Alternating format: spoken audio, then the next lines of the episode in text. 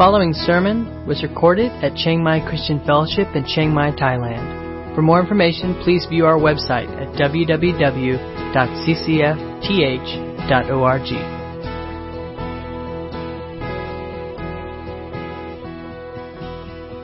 Good morning. Welcome to CCF. We are going to be looking in Numbers chapter uh, 18.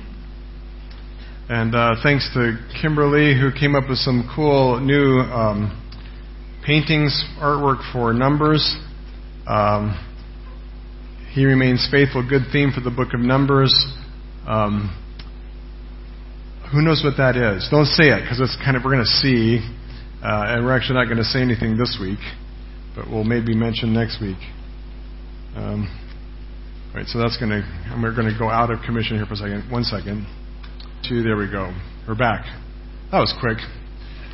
All right, so we're going to read just the first, to start, we're going to read uh, Numbers 18, the first seven verses. Uh, to start. Uh, so the Lord said to Aaron, You and your sons and your father's house with you shall bear iniquity connected with the sanctuary. And you and your sons with you shall bear iniquity connected with your priesthood. And with you Bring your brothers also, the tribe of Levi, the tribe of your father, that you may that they may join you and minister to you while you and your sons with you are before the tent of testimony. They shall keep guard over you and over the whole tent, uh, but shall not come near to the vessels of the sanctuary or to the altar, lest they and you die. They shall join you and keep guard over the tent of meeting for all the service of the tent and no outsider shall come near you. And you shall keep guard over the sanctuary and over the altar, that there may never again be wrath on the people of Israel. And behold, I have taken your brothers the Levites from among the people of Israel. They are a gift to you, given to the Lord, to do the service of the tent of meeting. And you and your sons with you shall guard your priesthood for all that concerns the altar and, and that is within the veil and you shall serve. I give your priesthood as a gift, and any outsider who comes near shall be put to death. Uh, one of the problems when we read through uh, the, uh, the Leviticus and Numbers is it, it, can seem to us kind of random uh, and, and also quite repetitive. And if you've been going with, with us through the book of Numbers, you'll recognize some of these words because uh, they go way back to earlier in Numbers where God gave the Levites to the priests to serve them. And so it seems a little odd that this would get repeated again. Uh, but when you really uh, understand the way the book is laid out, uh, there's, there's purpose in it. And so we'll see that in a minute. Um, and one of the issues that comes up in this passage um, is, is, again, the holiness of God. And I think uh, for many of us, uh, well, I think really for all of us, we really don't understand fully and completely what the holiness of God is. Uh, we talk about it, we know, we, we know words, and we, we use words to describe the holiness of God. We say things like perfect, without sin, um, set apart, transcendent. Um, but those words really fall short of comprehending the fullness of of what it means for God to be holy. Uh, they, uh, and the problem is that God's holiness, and even even those words, uh, like perfect, perfect, or sinless, or transcendent, are words that are outside of our experience. Right? Who of us can ever say that we've experienced sinlessness? right? Um, it's part of our everyday world, right? Both in, in us and around us. It's kind of like trying to describe the color of blue to a person who's born blind. You ever wonder what how you would do that? Right? How would you tell somebody what the color blue, or any color for that matter, is, who's who's never seen? What would be difficult? And we would say things like, "Well, you know, it's like the sky." Uh, never mind. well, it's like water, right? Uh, they could experience water, and they can go up and put their hand in water, but that's not going to be a picture of them of blue, right? And because they can't understand color. Well, that's kind of how it is for us when it comes to God's holiness. It's a category beyond anything that we experience or know. And so these words for us and these concepts are, are at best vague and obscure. Um, and, and the problem is that holiness is so much more than being morally pure or without sin. But one of the consequences or effects, as we've been seeing in the book of Numbers, is that while God's holiness is way more than just moral purity, what we discover is in the book of Numbers is that holiness and sin um, can't really uh, contact each other. And when it does, it ends badly. Now, it doesn't end badly for God. Okay, God's holiness is indestructible. And God's not worried that somehow uh, he's going to come in contact with sin and it's going to mess him up, right? The issue is that he can't come in contact with sin because sin is destroyed in the process, right? Sin is what's fragile and what gets broken. And so we've seen that over and over in the book of Numbers. Uh, the people rebel, they grumble, they sin against God, and the result is not that God is bothered, he's quite fine, but uh, people are dying right and left, right? From chapter 11 on, and virtually every chapter, somebody dies. And they die, it says, under the wrath of God. They die because they've come in contact with the holiness of God. Um, and so, one thing we know about God's holiness is that it cannot be corrupted or stained by sin. Right? His holiness and sin are utterly incompatible. And, and, and if there's a contact, if, if one gets too close to the other, if there's any ever threat of mixing, what will be destroyed is sin, not God's holiness. And, and so over and over we see that happening in the book of Numbers, and it comes under this concept of God's wrath. And if we don't really understand what's going on here, it would be easy to start to think that God's like really just this angry, uh, grouchy old guy who, who doesn't really like the Israelites. And he's just waiting for a chance to pounce on them, right? Maybe some of you have that idea of God yourself. Maybe that's kind of how you deal with God, and you think God is just this mean, angry um, bomb, you know, powder keg that's ready to explode and destroy us if we slip up a little bit. But actually, that's not that's not true. And if we go back through Exodus and Leviticus and Numbers, we see that God wants to be in the midst of His people. And that's what this whole Leviticus and, and, Numbers is all about, is God creating this space in the midst of their camp where He would be with them in their midst. And where they could be uh, near Him at some level. But it was risky business because of His holiness cannot mix with sin. Right? And it's not that God has a choice, it's the nature of who He is. Uh, it'd be something like a, a, a high voltage wire. Right? I don't, I don't mean just like, like 220 volts that you might have in your house. I'm talking about the big ones, you know, the big ones on the huge towers that hold tens of thousands of volts of electricity. Do you know what happens if you touch one of those? It doesn't even faze the wire, but it does bad things to you, right? And it, it's instant death, instant death, right? And so you'll see where those high wires are, you'll always see signs and warnings, danger, high voltage, stay away, right? And, and it's not that the wire is angry if you get uh, too close and touch it. It's that you're stupid, right? And you're, you're trying to mix with something that you can't mix with. And that's really what it is with the holiness of God. He is, he is utterly other than us.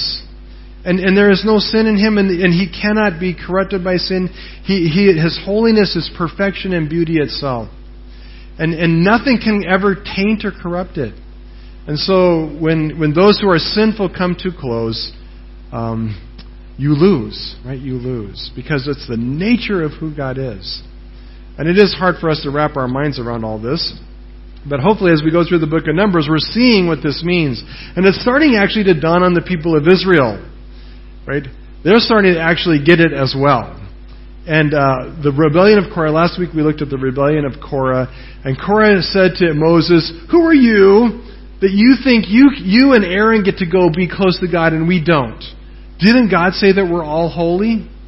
We should have the same access to the, the, the, the, the tent of meeting, the, the holy place of God that you do. And Moses said, okay, sure, go for it. Get your little, uh, your little censer and you go in there and you offer some incense and God will show you who's holy. And how does that end? 250 people die instantly because they were not holy, right? And they got too close, and they came in contact or came close to coming in contact with the holiness of God, and it cost them their life. And the people grumbled and complained about it, and they drew close to God, and they started whining and complaining that God killed them. Actually, they blamed Moses for killing them. um, you killed them, right?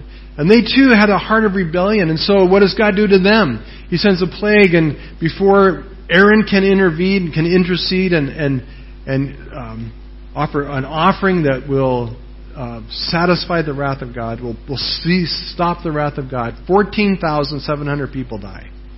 Right.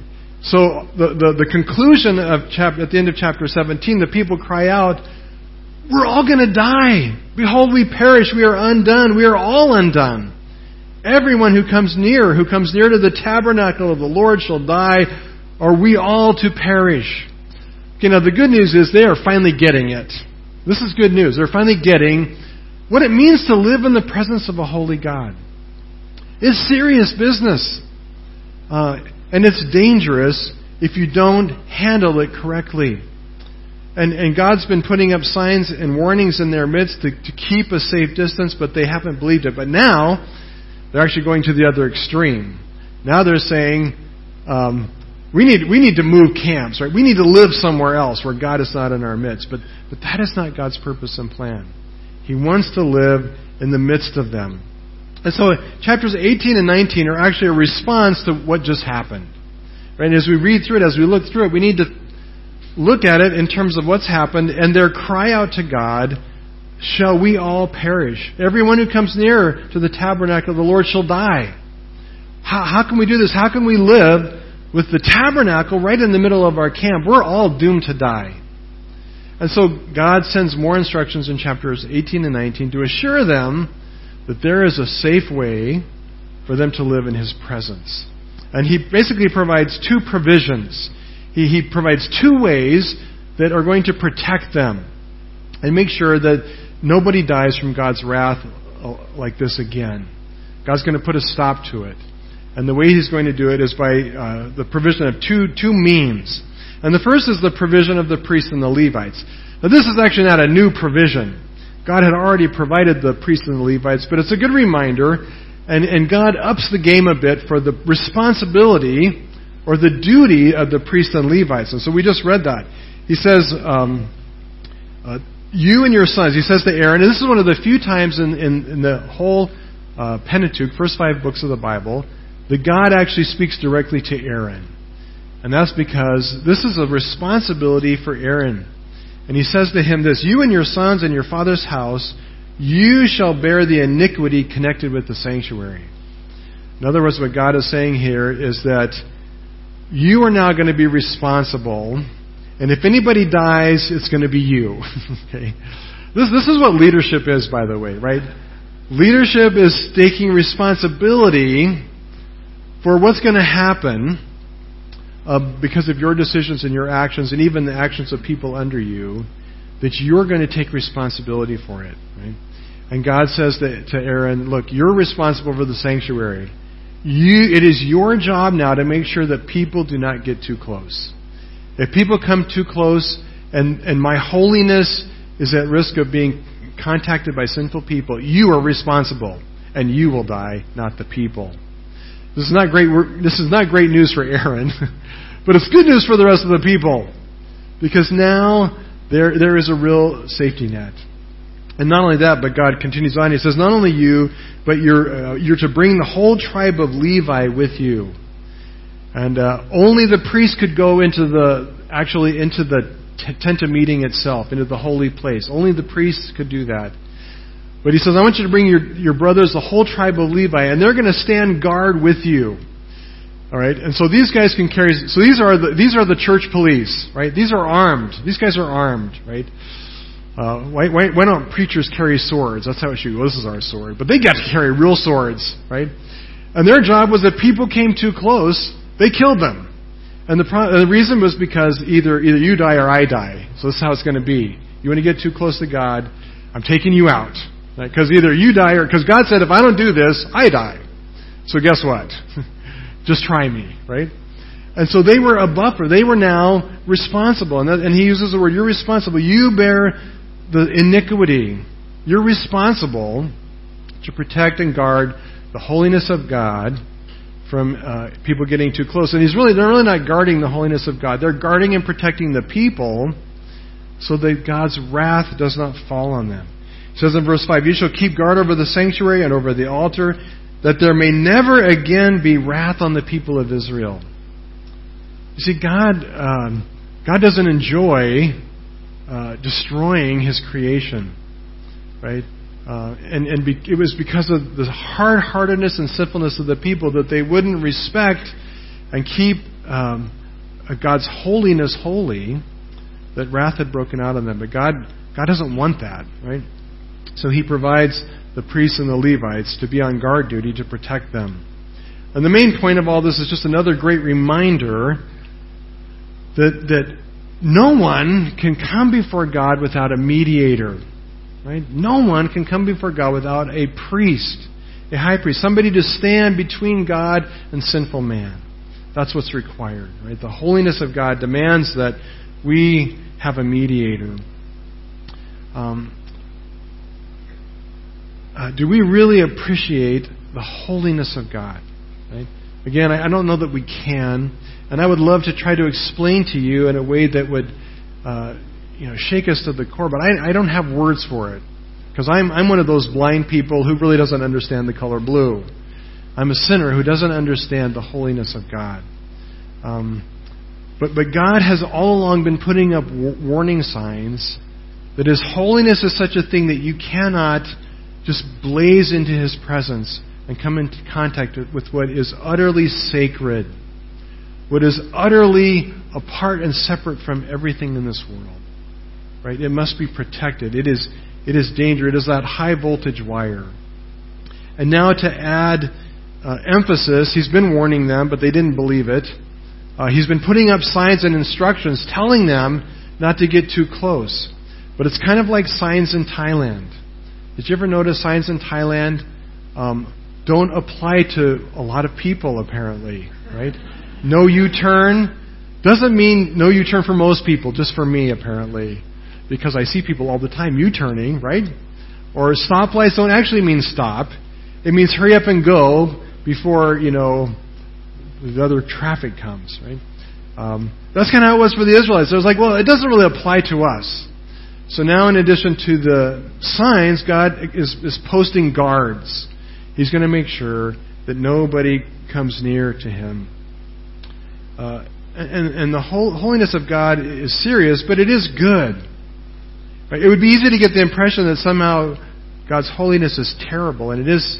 There is something um, about it that is terrible uh, for sinners. But, but the reality is that God's holiness is, is, is the perfection of beauty and goodness. And that's why it must be protected. Right? It is, it is the, the depth of His glorious beauty uh, and His glorious being that we would never want to see corrupted uh, with sin.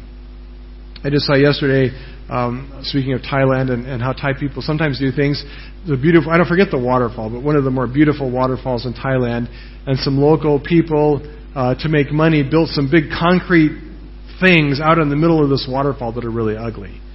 And the government's going, no, no, we don't, we don't want that. We don't want to taint the beauty of that waterfall with our man-made junk.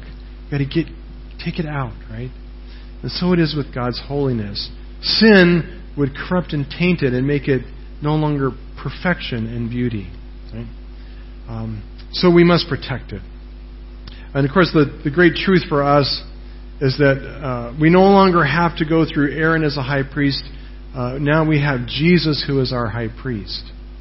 But the reality is, we still can't go before God's holiness on our own. Right? We still need a high priest. And Jesus is that high priest. Hebrews 10:19 and 20 says this, "Therefore, brothers and sisters, since we have confidence to enter the holy places by the blood of Jesus." I love that.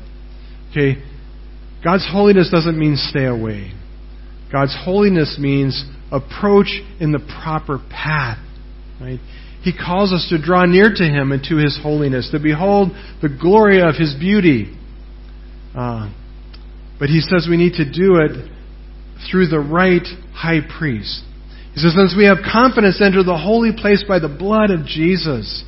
by the new and living way that He opened for us through the curtain that is through His flesh. Right? The Israelites had to go through Aaron. Now we go through Jesus.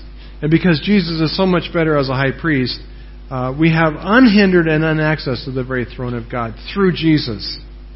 And so that's amazing. What destroyed the Israelites will not harm us because we go through Jesus. Right? When we enter into God's presence through His blood, we have full and complete access and we can draw near. We are, the New Testament tells us, we are priests.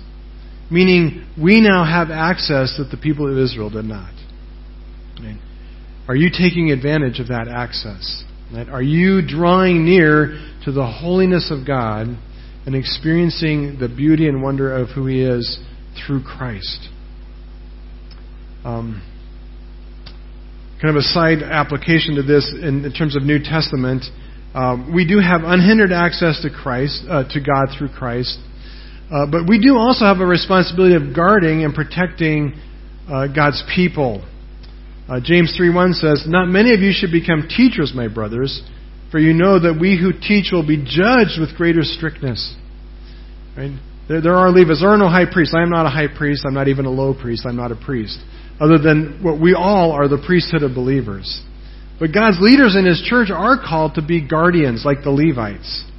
Right? We don't replace Jesus, but we help um, keep God's church pure by teaching true and sound doctrine.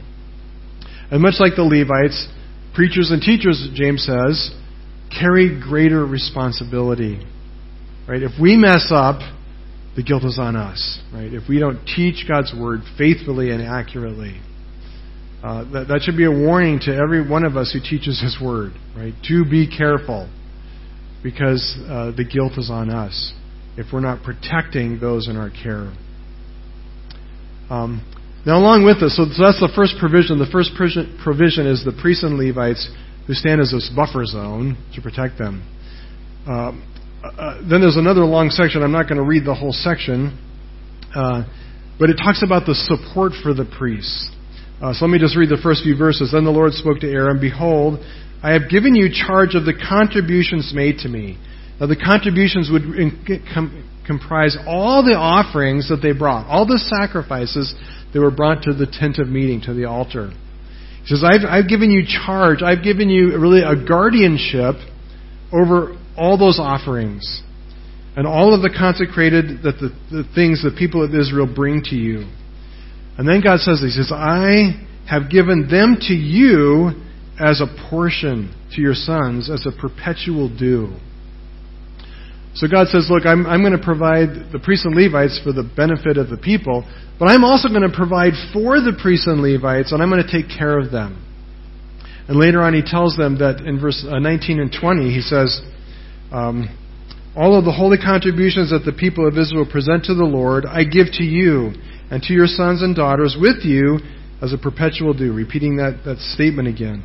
It is a covenant of salt forever, be, forever before the Lord for you and for your offspring with you. And the Lord said to Aaron, You shall have no inheritance in their land, neither shall you have a portion among them. I am your portion, your inheritance among the people of Israel. Um, I love how this worked, and we're not going to go into all the regulations and rules of how it worked, but it's a great picture. The people of Israel brought uh, these offerings and sacrifices, and they didn't give them to the priests. Right? They gave them to God. They were offered in worship to God. And then they became the possession of God. Um, now, of course, God didn't need them, but they were His. And God says, Look, I'm going to give you out of what belongs to me. I'm going to give to you as priests, and I'm going to supply your needs. So He says, You will not own land in the promised land. You'll have no inheritance, no portion. Right? Your inheritance instead will be me and I am going to take care of you. Right? So, so God promises to support the, the priests and their families. But not only that, He also promises to support the Levites. Now, the priests were a fairly small group. The Levites were a whole tribe. Basically, one twelfth of the whole nation of Israel, right? How's He going to provide for them? Well, verse 21, He says, To the Levites I have given every tithe in Israel for an inheritance in return for their service that they do, their service in the tent of meeting. All right, so the, so the, the, the priests get the, the, the sacrificial gifts, the, the, the, lambs and the bulls and the, and the goats and the grain offerings and the wine and the oil that are brought and, and offered as sacrifices on the altar. But the, the Levites get the tithe. And uh, the Israelites had been instructed to give one tenth of all of their all of their harvests and one tenth of all of their produce from the harvest, right? So the olive oil and the wine and the grain, they were to bring one tenth. Uh, and it says that that tithe was to be the best portion, right? It wasn't to be the leftovers or, um, you know, the stuff that was about to rot, right? It says it is to be the, the best, right? It is, it is the best of the best, right? Um, uh, and that is to be the payment or the income for the for the Levites. So that will provide for the Levites. And then finally, he says to them, uh, and moreover, uh, in verse 26, you shall speak to the Levites when you take from the people of Israel the tithe that I have given you from them for your inheritance. Then you shall present a contribution from it to the Lord, a tithe of the tithe. And your contribution shall be counted to you as though it were grain of the threshing floor and the fullness of the winepress. Right? So even the Levites were, were to tithe. So God would provide for them through the tithe, and then they in turn were to tithe and give that to the priests. Um, quick side note on tithing. Um, uh, and there's a lot of debate, there's a lot of uh, opinions. Uh, do we tithe? Right? Uh, we're not Old Testament, so much of the Old Testament we, no longer follow. We don't, for example, offer uh, animals on on the altar except for once a year at our pig roast. Um, aside from that, we, we don't offer sheeps and lambs. Um, so, you know, you can bring me barbecue because I do like it, but that's not how we, we, we give anymore, right? Uh, what does it look? What does this look like in the New Testament? Uh, well, interestingly, uh, Paul, based on what happens here in Numbers, Paul instructs us in 1 Corinthians 9, 13, and 14 that we are to support those involved in ministry. Uh, he says in, in 1 Corinthians 9:13, "Do you not know that those who are employed in the temple service get their food from the temple, and those who serve at the altar share in the sacrificial offerings?" Right. So he's referring back to Numbers chapter 18. In the same way, the Lord commanded that those who proclaim the gospel should get their living by the gospel. Right? So that means those who are involved in full time service, teaching and preaching the gospel, proclaiming Christ, leading the church, um, should be uh, and have a right to, to being supported through the gifts of those they're ministering to. Uh, 1 Timothy, Paul also says in 1 Timothy, clears it up even more. 1 Timothy 5.17, Let the elders who rule well be considered worthy of double honor, especially those who labor in preaching and teaching. Now, double honor there doesn't mean we clap twice as loud, because you don't ever clap for me anyway. Uh, and so, and I don't want you to. please don't. Yeah, please don't. Well, that would just be really weird, right? Double honor is not talking about like cheering you on, right? It's talking about money. For the scripture says, "You shall not muzzle an ox when it treads out the grain. The laborer deserves his wages." Right, so one New Testament principle that we can glean from this is that it is right and good for the church to support people in full-time ministry. Both leaders in a church, but also people taking the gospel as missionaries to other places. Right, so in that sense, we all, probably a lot of us, are in the same boat. We're, we're supported by the tithes of other people. Right? We're dependent on other people to give faithfully.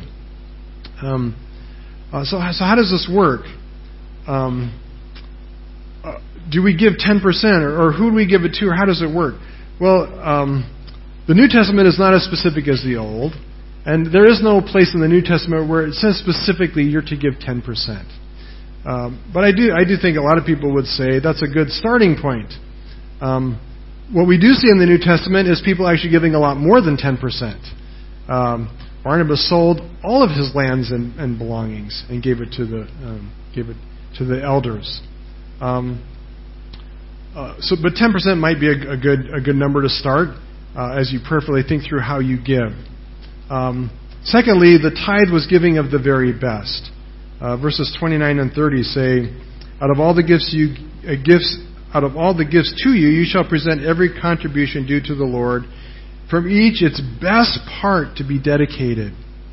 Literally, it's fat, right? It's fat. It's it's the be- for some reason in the Old Testament, fat was good. How many of you like to eat fat? I actually like to eat fat, right? It's good. Uh, some people it kind of grosses them out, but apparently the Old Testament, like that was the symbol of the best, of like abundance. Like if you have a skinny cow with no fat, that's that's not good, right? What's good is a fat cow with lots of fat. It's a sign of abundance, right? And so the fat pictured the, the very best in quality, but also in, in abundance, right? And, and, and I think our giving, our tithing should be a sense of you know, we're not bringing animals, we're not bringing grain and oil and wine anymore. Uh, we're mostly bringing money. It doesn't mean you go through and find your best Christmas 1,000 baht bills, right? Or even better yet, your best Christmas $100, you know, U.S. dollar bills. I know That doesn't mean, but it means you give with a heart of generosity, of abundance, of giving to God the first and the best of what you have, and you do it joyfully because God has blessed you. Um, but it's also important to note that uh, our tithe, uh, as in the Old Testament, the tithe went to support the priests and the Levites. Uh, they were also to support the needy and the poor. But that was never taken out of the tithe. Right? That was a separate gift and offering. Um, and I know people who kind of feel like, well, I give to the poor, I give to the needy, I support, you know, a child with compassion, and so I'm tithing. But I think a biblical principle would be that part of the tithe, at least some of what you give, should be in support of those who serve you, those who are pastors and ministers and teachers and missionaries in the church.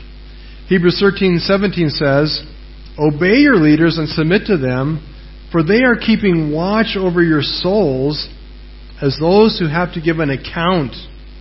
Let them do this with joy and not with groaning, for that would be of no advantage to you."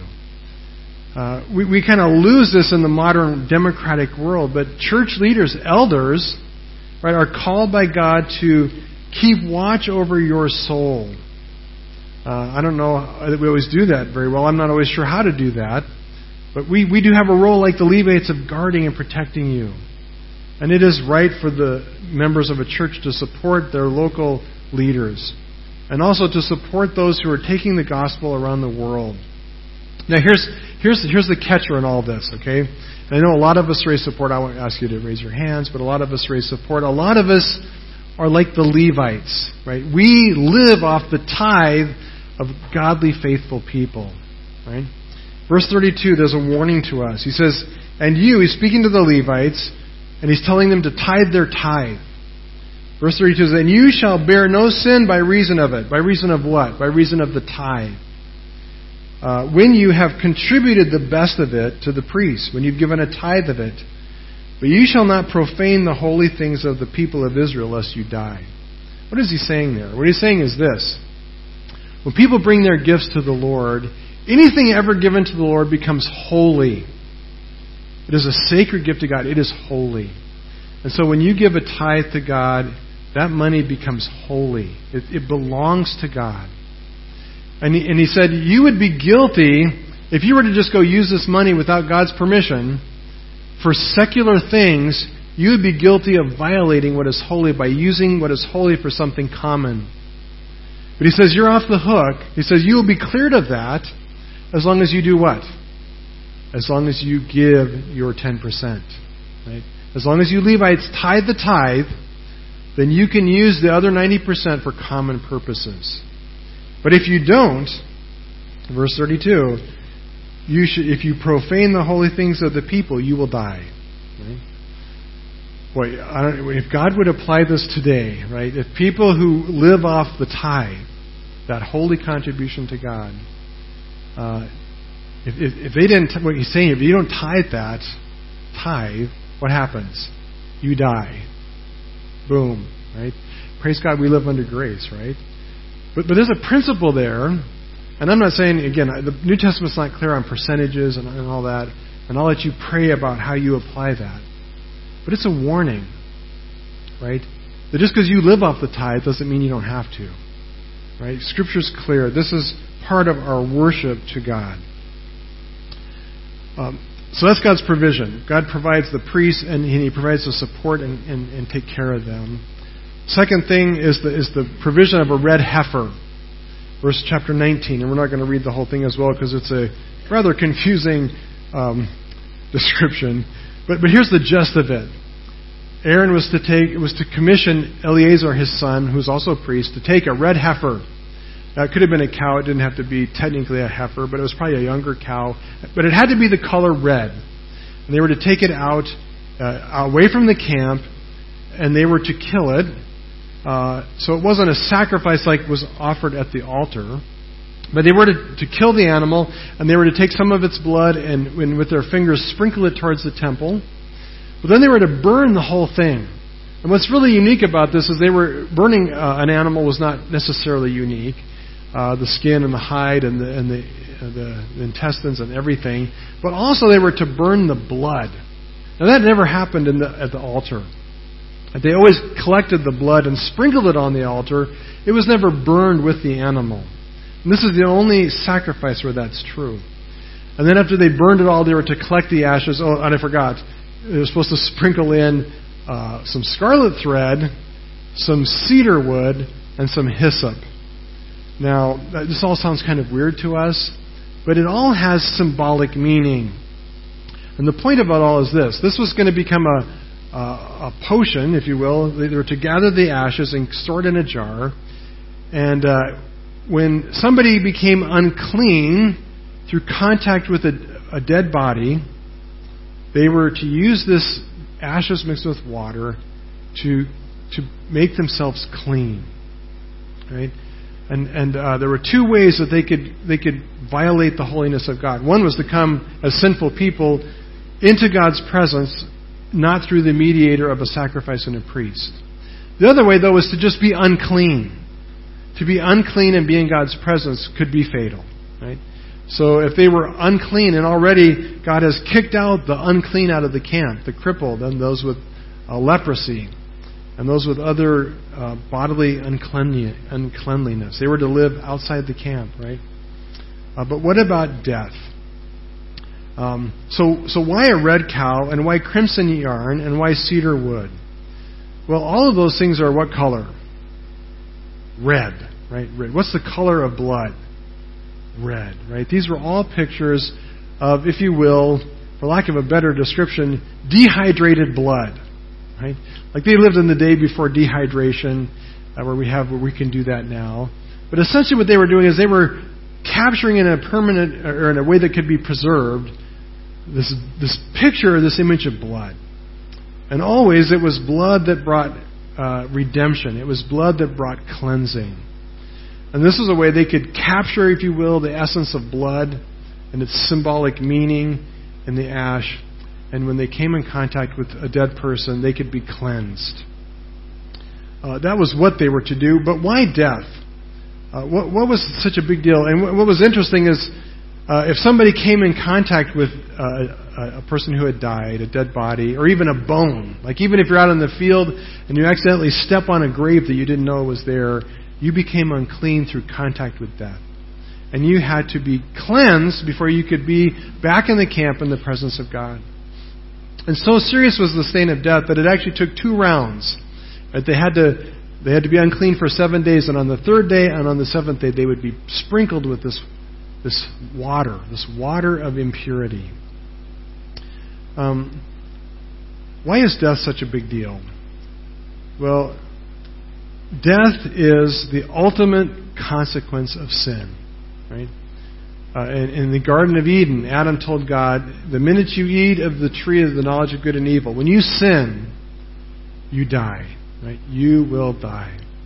Uh, the New Testament tells us the wages of sin is death.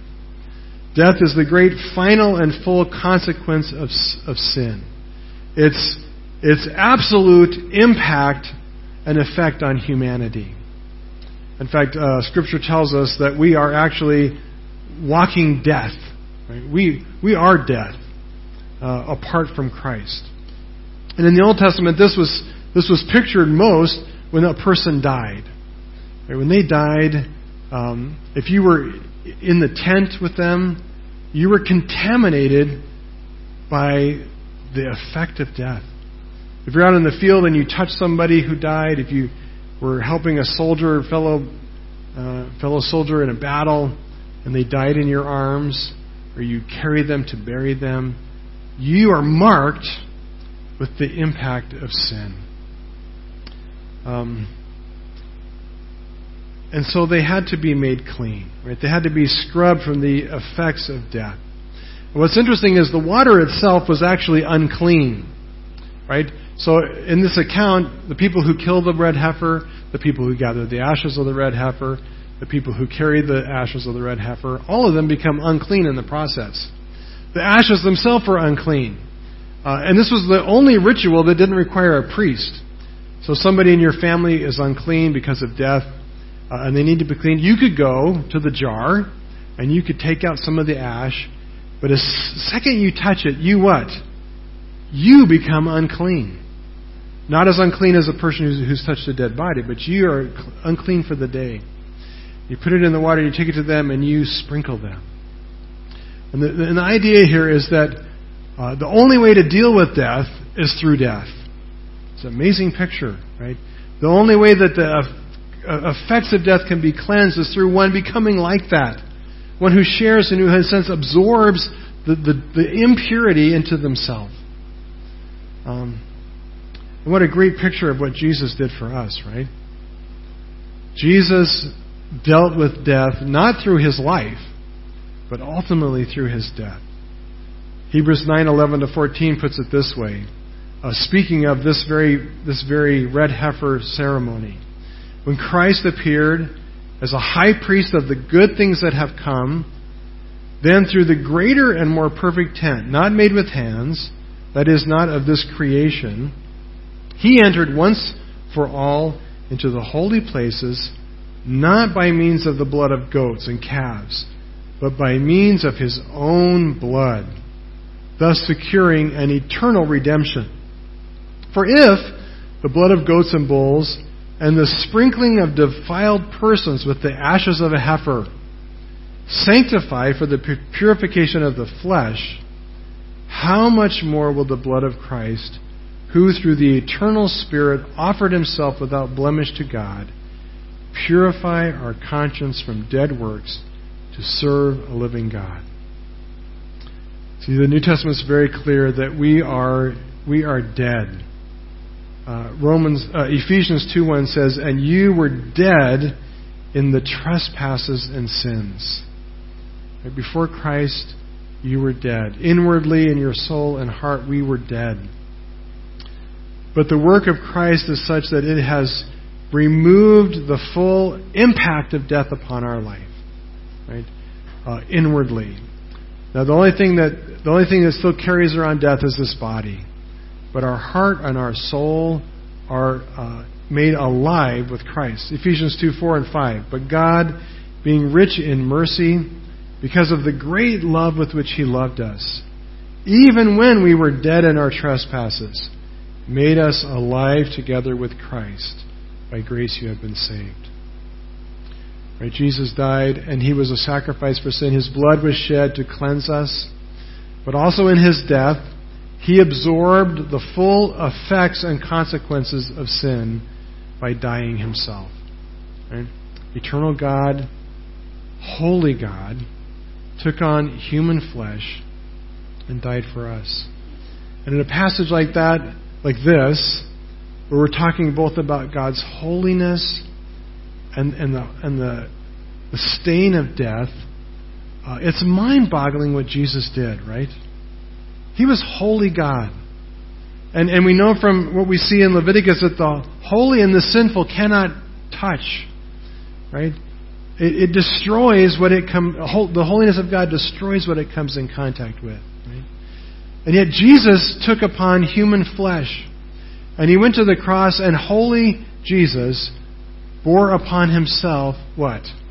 Our sin and our death. And, and what was the effect on him? It destroyed him. Right? It killed him. Not his heart, not his, not his being, not his infinite being, but it destroyed him in the flesh. And he absorbed the full effect of death. Right? He didn't just pretend he was dead. He didn't just go to sleep on the cross.